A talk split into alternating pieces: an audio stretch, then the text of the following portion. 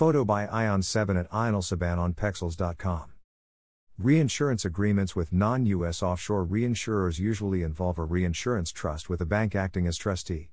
These trust agreements typically absolve the trustee from nearly all liability because of their ministerial role in the reinsurance transaction.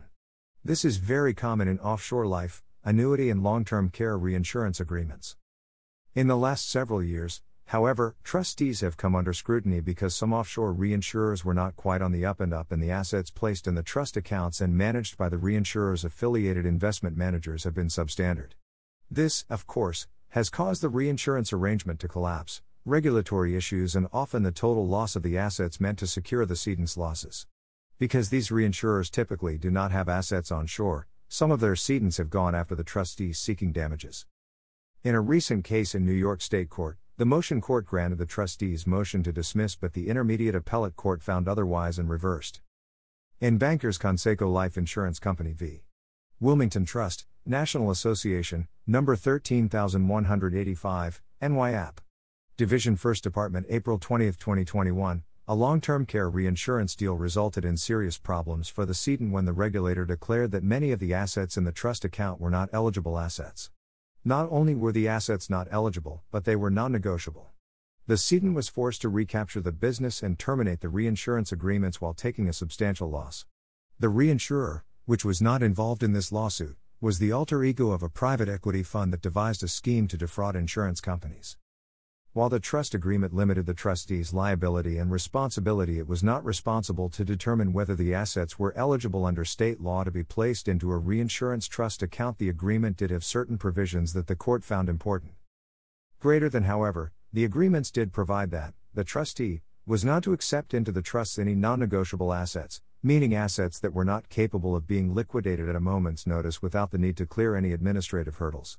Further, the agreements provided that the trustee would only be liable for its own negligence, willful misconduct, or lack of good faith in connection with its performance, and that in no event shall the trustee be liable under or in connection with this trust agreement for indirect, special, incidental, punitive, or consequential losses or damages of any kind whatsoever. In reversing the motion court and reinstating the causes of action for breach of contract and breach of fiduciary duty against the trustee, the court agreed with the cedent that the breach of contract claim was prematurely dismissed prior to factual and expert discovery. The court found that greater than there is merit to plaintiff's argument that when the assets proved not to be negotiable, they lost the benefit of their bargain and were entitled to recover as direct damages the diminution in value and the concomitant costs of restoring the assets to negotiable status, such as professional fees.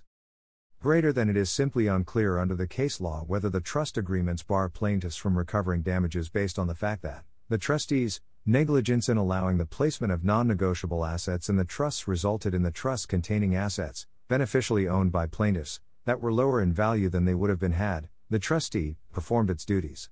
In the absence of clear precedent supporting the trustees' position that the only conceivable direct damages against a sophisticated trustee who negligently performs gatekeeping duties are measured entirely based on the fees paid to the trustee, a trier of fact must resolve the ambiguity as to what constitutes recoverable direct damages versus unrecoverable consequential damages in a damages limitation provision where, as here, a gatekeeper negligently fails to perform. On the breach of fiduciary duty claim, the court held that the trustee's designation raised the question of whether the trustee owed a fiduciary duty to the cedent as beneficiaries of the trust separate from the trustee's contractual duties under the trust agreement. Greater than even though the breach of contract and breach of fiduciary duty claims involve the same conduct, the fiduciary duty claim alleges a breach of a non-contractual duty relating to the trustee's independent duty to perform non-discretionary ministerial duties with respect to the negotiability of assets. Thus, the fact that the trustees' failure to prevent non-negotiable assets from entering the trust breached both fiduciary and contractual duties does not bar plaintiffs from seeking damages related to the former, citation omitted. Cases like these are important to banks that serve as reinsurance trustees, but are more important lessons to cedents who are attracted to offshore deals that may be too good to be true. Keeping a watchful eye on the character and quality of the assets in any trust agreement or funds withheld account where the reinsurer is managing the investments through a related affiliate is crucial to avoiding what happened to the ceding company in this, and related, cases.